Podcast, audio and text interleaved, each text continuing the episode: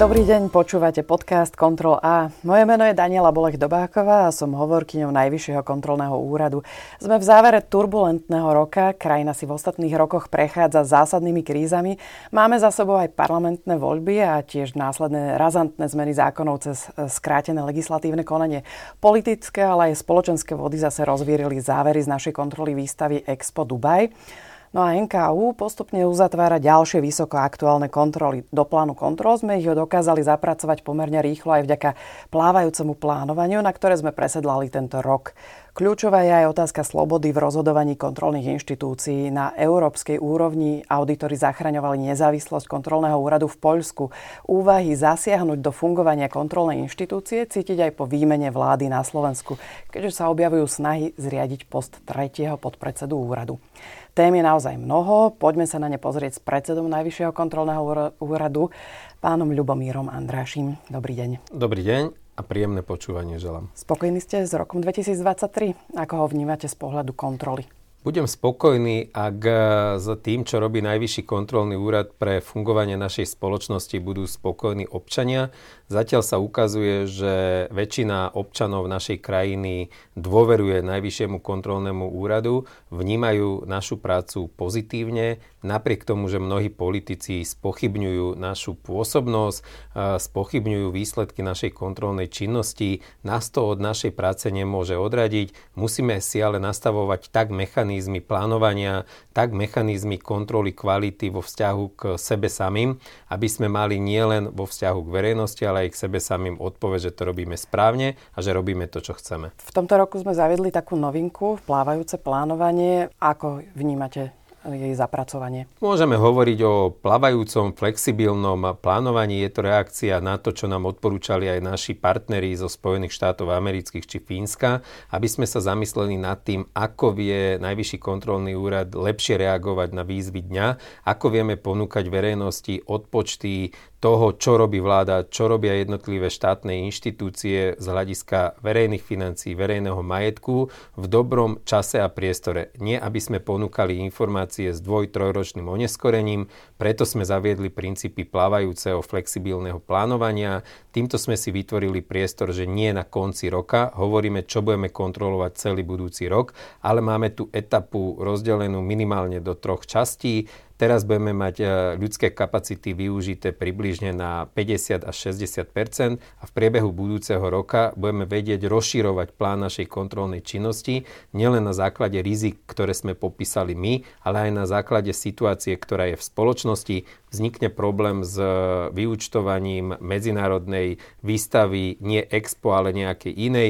Vieme na to nastaviť ľudské kapacity, vieme to zaradiť do plánu. Čiže toto je ten základný rozdiel medzi tým plánovaným ročným že to je dopredu sa plánuje koľko, celý jeden rok? V minulosti sme sa chválili asi tým konzervatívnym prístupom kontrolných inštitúcií k naplňaniu ich mandátu. Hovorili sme o tom, že celý rok plánujeme, popisujeme rizika, vyhodnocujeme rizika, na základe toho ponúkame kontrolné akcie, ktoré realizujeme v priebehu toho ďalšieho kalendárneho roka a mnohé výstupy z týchto kontrolných akcií boli známe až od 3 roky. Teda jeden rok sme plánovali, druhý sme vykonávali, tretí sme prezentovali výsledky.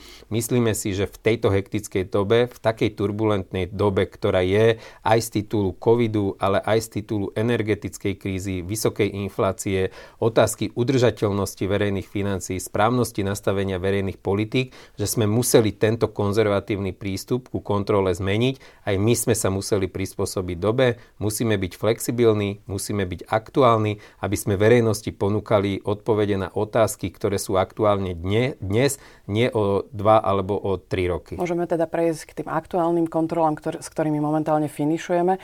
Aké výsledky môžu očakávať ľudia v najbližšom období? Asi kritické ale kritické nie preto, že by sme chceli stále ponúkať kritické negatívne pohľady na fungovanie našej krajiny, ale na základe toho, aká je filozofia fungovania nezávislých najvyšších kontrolných inštitúcií, tak tá filozofia nášho fungovania vychádza z rizikových analýz. Ideme do kontrol, kde identifikujeme rizika, problémy, preverujeme to, čo už na začiatku vidíme ako problém a preto aj tie výstupy našej práce nemôžu byť vysoko pozitívne, ale zároveň sa snažíme v rámci týchto kontrol nachádzať aj príklady dobrej praxe. Takto chceme ponúkať príklady dobrej praxe napríklad z používania a nakladania s majetkom a vnútorného kontrolného systému na ministerstve obrany, ale chceme aj ukázať, ako napríklad reagovať na udržateľnosť verejných financií, preto sme spracovali analýzu udržateľného rozvoja a poslali sme ju vláde, no ale verejnosť sa určite dozvie, ako sme naďalej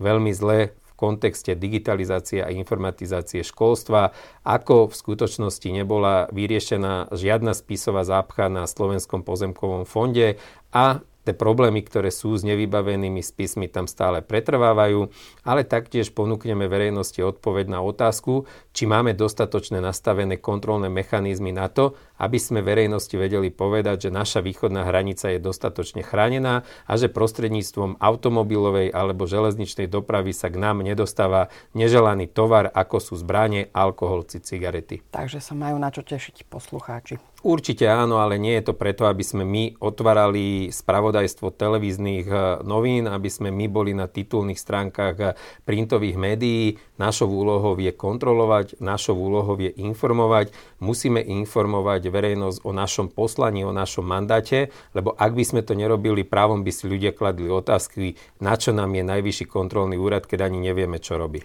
Koncom septembra sme mali na Slovensku parlamentné voľby. Aké máte očakávania od tejto súčasnej súčasnej vlády, s akými výzva, výzvami sa podľa vás môže stretnúť? Moje osobné očakávania sú asi také, ako má každý občan, každý volič, že po voľbách sa začnú riešiť tie problémy, ktorými žije spoločnosť. Ako predstaviteľa NKU sú moje očakávania trošku iné. Tie očakávania sme preklopili do veľmi komplexného materiálu, v ktorom sme popísali náš pohľad na udržateľné smerovanie našej krajiny. Dali sme odporúčania, čo by mohla vláda jednotliví ministri robiť, aby správa našej krajiny bola lepšia, ako bola tento rok alebo v predchádzajúcich rokoch. Hovorím... Vidíte už nejaké rozdiely medzi e, komunikáciou, teda komunikácii súčasnej vlády oproti tej predošlej? Asi by bolo skoro hodnotiť po dvoch mesiacoch oblasť komunikácie, ale pozitívom je napríklad aj fakt, že sme poslali predsedovi vlády, ministrom aj poslancom našu analýzu o udržateľnom smerovaní krajiny. Keď sme sa pozreli hĺbšie na programové vyhlásenie, ktoré schválil parlament, tak sme v tom programovom vyhlásení našli skoro 80% tých oblastí, ktoré my popisujeme ako rizikové, či sme pri školstve, či sme pri sociálnej oblasti, pri udržateľnosti udržateľných verejných financiách, alebo aj pri digitalizácii a informatizácii celej našej krajiny, využívaní dát pre rozhodovanie. To všetko sú veci, ktoré sa aj na základe našej kontrolnej činnosti a verím, že aj na základe popísania tých zistení dostali do programového vyhlásenia. Budeme pozorne sledovať, ako sa to programové vyhlásenie naplňa. Už teraz sme pred hodnotením návrhu štátneho rozpočtu pre rok 2024. Už v tomto návrhu rozpočtu uvidíme, že či tie priority, ktoré sú v programovom vyhlásení, tie rizika, na ktoré sme poukázali aj my, či sa dostali do tohto kľúčového zákona roka a že či vláda to chce v budúcom roku aj aktívne riešiť. Prejdeme k nezávislosti kontrolných inštitúcií. Žiaľ aj na európskej úrovni máme snahy zasahovať do ich nezávislosti. Týmto zápasom si nedávno prešlo aj susedné Poľsko. V tomto prípade to však dopadlo pozitívne. Čo sa tam teda stalo a ako sa podarilo nejako zabrániť tomu okliešteniu nezávislosti. Áno, aj z našej strany sme najviac komunikovali problémy, ktoré mali naši partneri v susednom Polsku, ale to nie je výnimočný prípad. Podobné problémy z hľadiska nezávislosti, uplatňovania mandátu, zasahovania do nezávislosti kontrolnej činnosti, aj do finančnej nezávislosti kontrolných inštitúcií sme v posledných rokoch zaznamenali, či už na Malte, na Cypre, podobné problémy mali aj na Čiernej hore, ale to Polsko bolo asi také najvypuklejšie aj vďaka medzinárodnému mechanizmu ochrany nezávislosti a naplňania mandátu kontrolných inštitúcií, ten mechanizmus, ten proces sa medzinárodne nazýva SIRAM, sa podarilo obhajiť postavenie polských kontrolórov aj na základe našich iniciatív, teda partnerskej podpory voči polským kolegom. Zmenila polská vláda prístup ku kontrolnému úradu, zmenil prístup parlament, dnes sú už nastavené jasné mechanizmy ich finančného podporovania prostredníctvom rozpočtu, majú už jasno aj z hľadiska personálnych kapacít, ktoré mali výrazne poddimenzované a čo je ale úplne najdôležitejšie, nezávislosť musí byť vo výkone kontrolnej činnosti. Nemôže ten, ktorého máte kontrolovať, zasahovať do vašej pôsobnosti. Preto pozícia kontrolných úradov je definovaná v tom najzákladnejšom zákone každej demokratickej krajiny a to je ústava. A nemáte obavy, že by sa niečo podobné mohlo stať aj na Slovensku? Nikto nie je prorokom a to božne vo svojej krajine. Ja však verím, že to, čo sa podarilo vďaka osvieteným politikom dostať do našej ústavy ešte pred 30 eh, rokmi, v roku 1992, keď sa príjmala ústava, to, že v ústave sa odvolávame pri definovaní pôsobenia a nezávislého postavenia NKU na medzinárodné dokumenty, ako je Límska či Mexická deklarácia, tak ako je zadefinované naše nezávislé postavenie v ústave a v našom zákone, ale aj v rámci medzinárodných dohôr. Ja som presvedčený, že každý osvietený politik v súčasnosti nesiahne na inštitúciu, ktorá tu nie je pre jeho lichotenie, nie je preto, aby sme sa dvorili niekomu alebo ho chválili. Táto inštitúcia je tu pre verejnosť, je tu pre občanov. Občania majú mať právo na informácie, ktoré hovoria o tom, či štát, reprezentanti štátu, politici, ministri dodržiavajú zákony, či peniaze, ktoré používajú z verejného rozpočtu, či prinášajú tie efekty a benefity, ktoré majú. A takýto odpočet, takéto zrkadlo ich pôsobenia nemôžu sami sebe vystaviť, musí im to vystavovať nezávislá kontrolná inštitúcia, ako je Najvyšší kontrolný úrad. Ja tieto obavy spomínam v tej súvislosti, že najnovšie počúvame o snahách rozšíriť rady podpredsedov NKU už dnes máme pritom na úrade okrem predsedu dvoch podpredsedov, ktorí sú volení na 7 rokov a ich funkčné obdobie týchto aktuálnych, teda aj vás, sa začalo v roku 2022.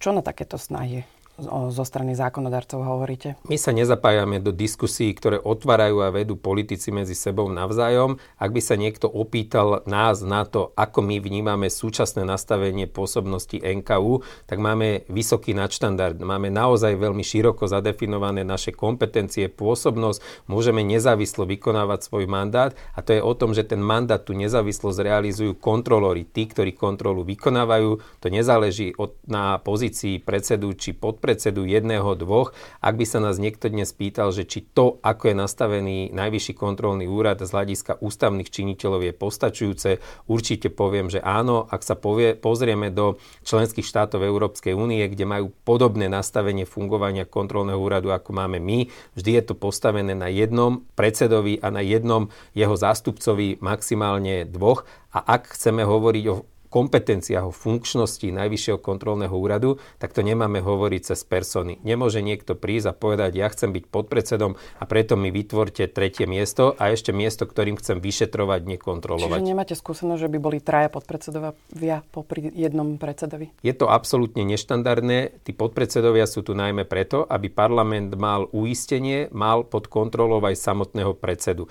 Ak by sme mali len predsedu a nemali by sme podpredsedov, mohol by som si ja v rámci tejto inštitúcie robiť to, čo uznám za vhodné ja. Práve preto má parlament dvoch podpredsedov, ktorí majú kontrolovať výkon mandátu toho najvyššieho ústavného činiteľa v rámci kontrolného úradu a to je predseda. Podpredsedovia sú kontrolným mechanizmom parlamentu, poslancov voči predsedovi. Tí podpredsedovia nie sú kontrolným mechanizmom na to, že či kontrolór vykonáva kontrolu ale, správne alebo nie. Mechanizmy na správnosť, na objektívnosť, na profesionalitu výkonu kontroly musíme mať nastavené všeobecne a my ako ústavní činitelia musíme dohľadať na to, aby kontrolór vykonával svoju prácu nestranne, maximálne profesionálne, aby nemal pocit, že niekto na ho tlačí, aký má byť výsledok jeho kontrolnej činnosti. Vráťme sa ešte k plánom na rok 2024. Niečo také, čo by mohlo zaujať verejnosť, máte naplánované? Určite každá kontrola môže zaujať verejnosť. Ak by sme hovorili o hornej, dolnej nejakej dedinke, tak tam môže zaujímať 50-80 obyvateľov, ale robíme aj takéto kontroly, lebo aj tieto kontroly sú veľmi dôležité pre podporu občanského aktivizmu a my stále hovoríme, že najlepší e, je ten občan, alebo najlepšia je tá kontrola, ktorá vychádza od samotného občana. Ak by sa nám podarilo mať e, viac ako 5 miliónov aktívnych občanov, tak aj tá kontrolná funkcia štátu občianskej spoločnosti by bola oveľa silnejšia. Keďže to nevie robiť každý občan, nie každý občan má vzdelanie, dostatok informácií, na to tu máme aj také inštitúcie, ako je Najvyšší kontrolný úrad. My si musíme chrániť ako oko v hlave nezávislosť týchto inštitúcií, lebo to sú inštitúcie pre občana, to nie sú inštitúcie pre politikov. Politici by mali rešpektovať nezávislosť, pôsobnosť takýchto organizácií, lebo oni sú zárukou demokratického fungovania spoločnosti. Môžete uvieť nejaké príklady, kam sa vyberú naši kontrolóri v novom Áno, roku? vrátim sa k vašej otázke a môžem povedať, že budúci rok budeme preverovať to, ako je Slovensko nastavené na čerpanie novej európskej finančnej pomoci. Chceme sa vrátiť na Národnú diálničnú spoločnosť a preveriť to, že či príjmajú tie aktívne opatrenia, ku ktorým sa prihlásili a že či to funguje inak, ako to fungovalo v tomto alebo v predchádzajúcom roku. Určite našej pozornosti neunikne ani segment školstva. Chceme sa pozrieť na to, ako máme nastavenú politiku v kontexte e, podpory mladých ľudí, mladej generácie. Pôjdeme na obce a mesta, ako využívajú verejné prostriedky, ale určite budeme preverovať tak významnú inštitúciu, ako je Všeobecná zdravotná poisťovňa, ako tečú finančné prostriedky do nášho zdravotníctva. Preveríme aj IT projekty, ktoré sme v minulosti zásadne kritizovali. Chceme sa pozrieť, ako vieme naštartovať fungovanie NCZI v kontexte aj informačného systému e-zdravie, teda tých tém máme veľmi veľa a ak ktokoľvek má záujem vidieť, čo máme v pláne, čo máme pripravené pre prácu mojich kolegov, kontrolórov v budúcom roku môže navštíviť našu oficiálnu internetovú stránku a tam nájde plán kontrolnej činnosti pre rok 2024. Posledná otázka. Najnovší prieskum agentúry MVK priniesol pre náš úrad skutočne pozitívne výsledky. Poznateľnosti verejnosťou je NKU na úrovni 89%, pričom sme si oproti hodnotám spred dvoch rokov polepšili o 5 percentuálnych bodov. Náraz dôveryhodnosti sme tiež zaznamenali. V tomto prípade o 6 percentuálnych bodov. Vyšplhali sme sa na 60,4 čo je podľa vás kľúčom k tomuto pozitívnemu hodnoteniu? Otvorená komunikácia, to, že ponúkame verejnosti nielen ťažké protokoly z výsledkov kontrolnej činnosti, ale snažíme sa prezentovať našu prácu aj cez zrozumiteľné e, správy, cez zrozumiteľnú infografiku. Sme veľmi aktívni v komunikácii s médiami, snažíme sa vtiahnuť do života NKU aj bežných občanov prostredníctvom e, sociálnych médií. Teda všetko toto asi prinieslo tento pozitívny výsledok. Ono to nie je len pozitívny výsledok z pohľadu fungovania NKU, ale je to aj veľmi významný záväzok, pretože ak máte takúto dôveru verejnosti, ste pod väčším jej drobnohľadom a má verejnosť oveľa väčšie očakávania od vás, ak by vás nikto nepoznal, ak by vám vôbec nedôveroval to, že si nechávame merať aj takéto dôležité informácie o dôveryhodnosti, o poznaní, o prínose našej práce.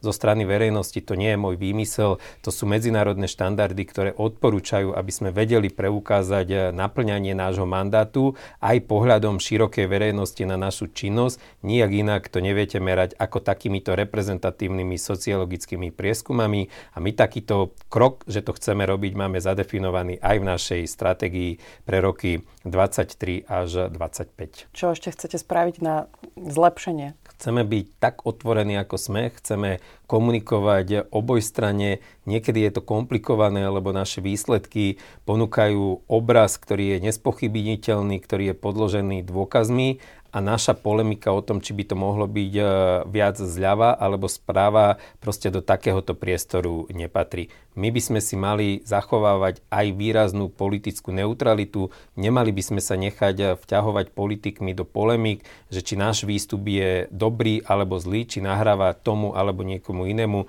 Náš výstup je verným obrazom toho, čo moji kolegovia kontrolóri zistili na kontrolovanom subjekte. Ďakujem vám za rozhovor. Ďakujem ja za vypočutie si celého podcastu.